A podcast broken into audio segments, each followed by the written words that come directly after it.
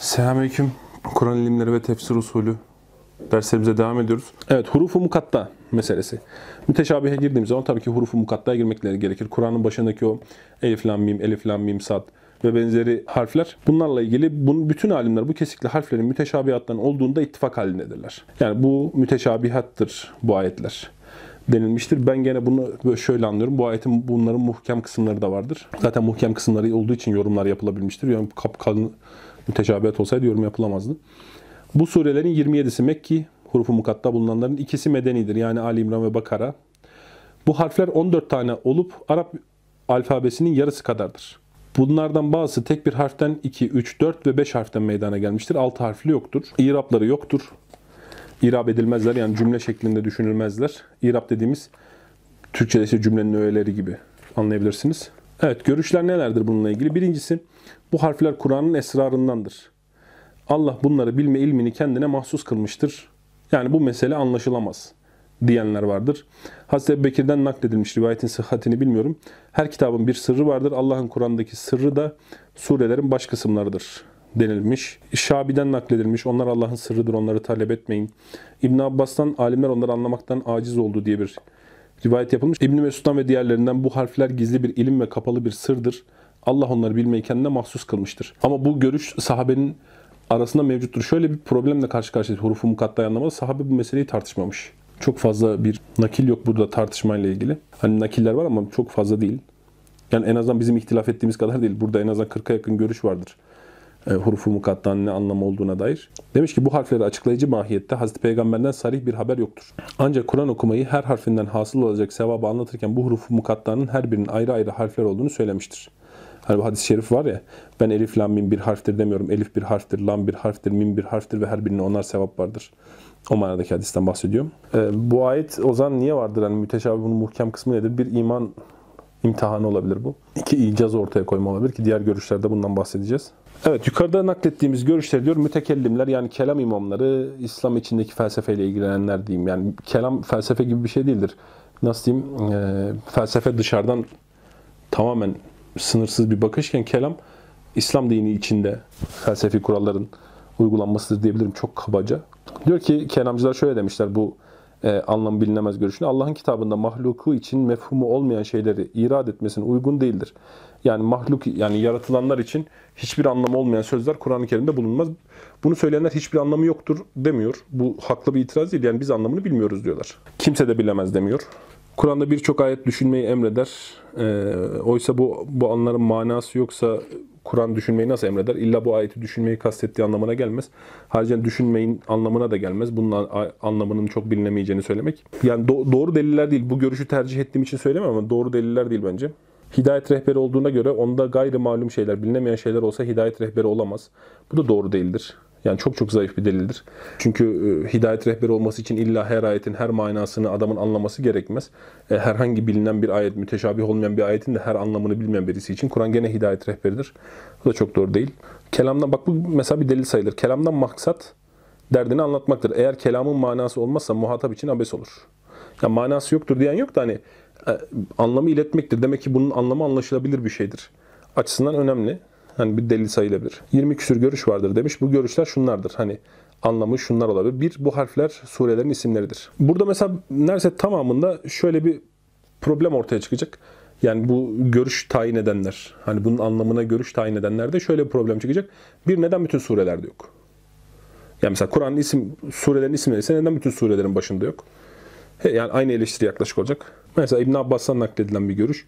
İbn Abbas'ın rivayeti sahih mi bilmiyorum. İbn Abbas'ın sözü olduğunu sanmıyorum. Kaf, ha, ya, ayn, sad harflerin delalet ettiği manalar şunlardır. İşte Melik, Allah, El Aziz, El Musavvir diye işte isimleri sayıyor.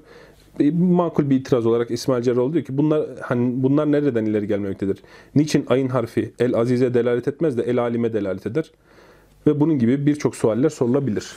Bunlar e, Kur'an'ın isimleridir denmiş.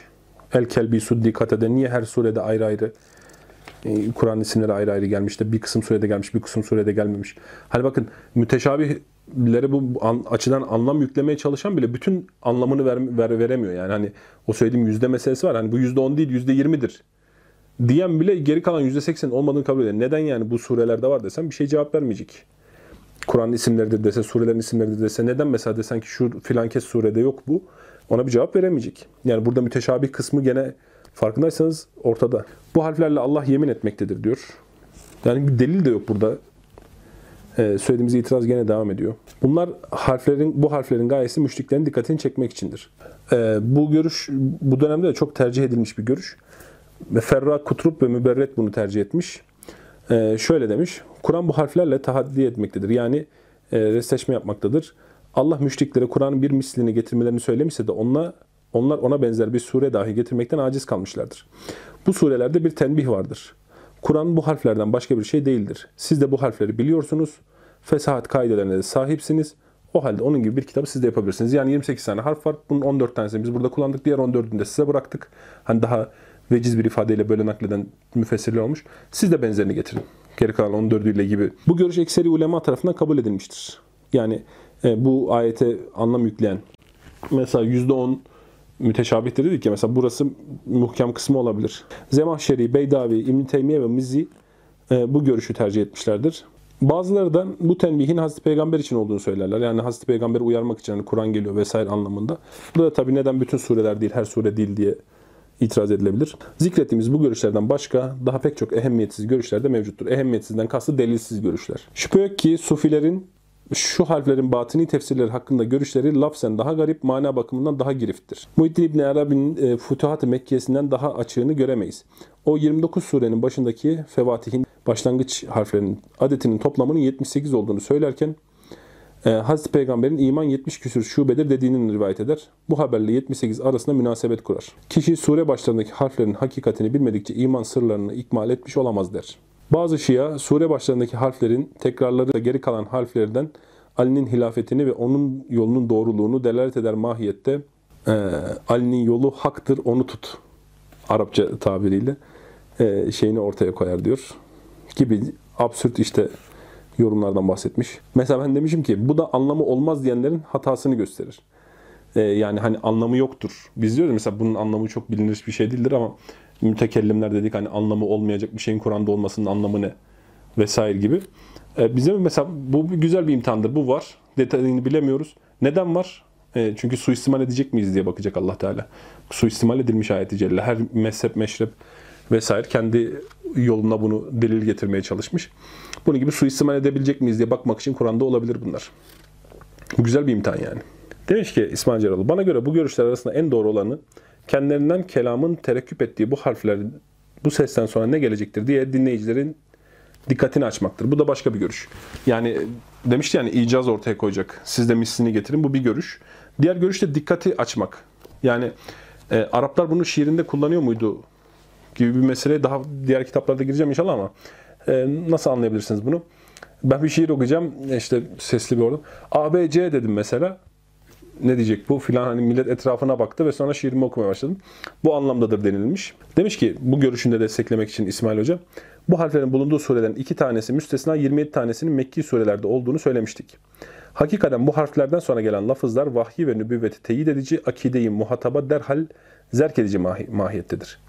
Medine'deki davet ise ehli kitabadır. Meryem, Ankebut, Rum ve Nun surelerinin gayrında kitabın zikri geçer. Meryem suresinde Yahya ve Zekeriya kıssalarından sonra Meryem kıssası açıklanır diye şey yapmış. Çoğunda şöyle yani hep kitaba bir vurguyla genelde hurufu mukatta şeyleri böyle başlar.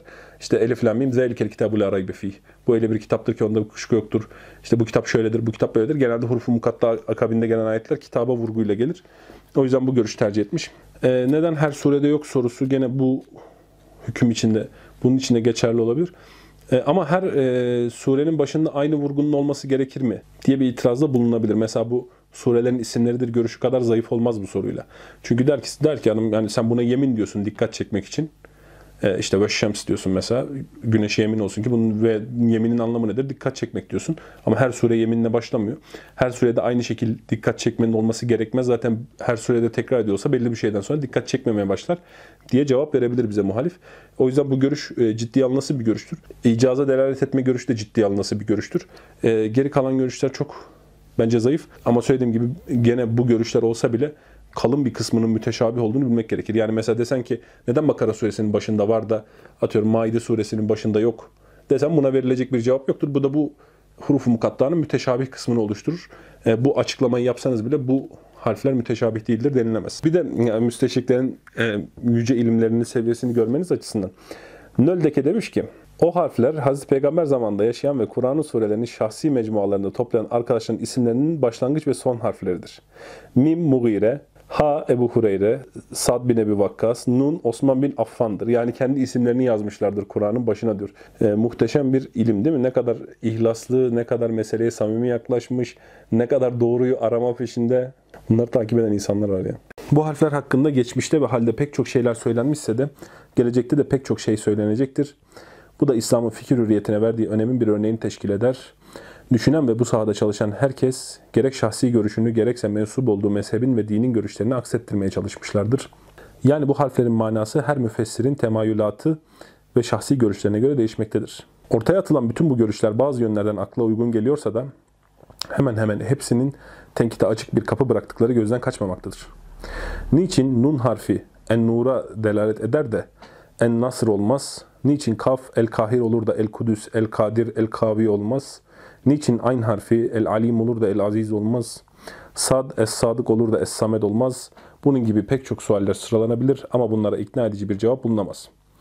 Akla en uygun olanı bu harflerin tenbih, yani tenbih dikkat çekme ve bunların Kur'an'ın icazını beyan eden delillerden biri oluşudur. Yani bizim söylediğimiz iki görüşü kastediyor. Bu harflerin her surede olmayışı bu görüşü zayıflatan sebeplerden olmaktadır. Bence her surede olmayışı bu iki yorumu çok fazla zayıflatmaz. Yani isim mesela surenin ismidir diyen kadar zayıflatmaz ki bundan bahsetmiştim. 20. asır düşüncesine sahip olan bizler bu harflerin bir tesadüf eseri olduğunu da söyleyemeyiz demiş. Hazreti Peygamber de bu hususta bir şey söylemediğine göre onlar hakkında kesin bir hüküm vermek çok zordur. Bu bakımdan bizlere Allah ile Resulü arasında bir şifre olduğunu söylemekten başka diyecek bir şey kalmamaktadır. Ve ahiru davana enilhamdülillahi rabbil alemin.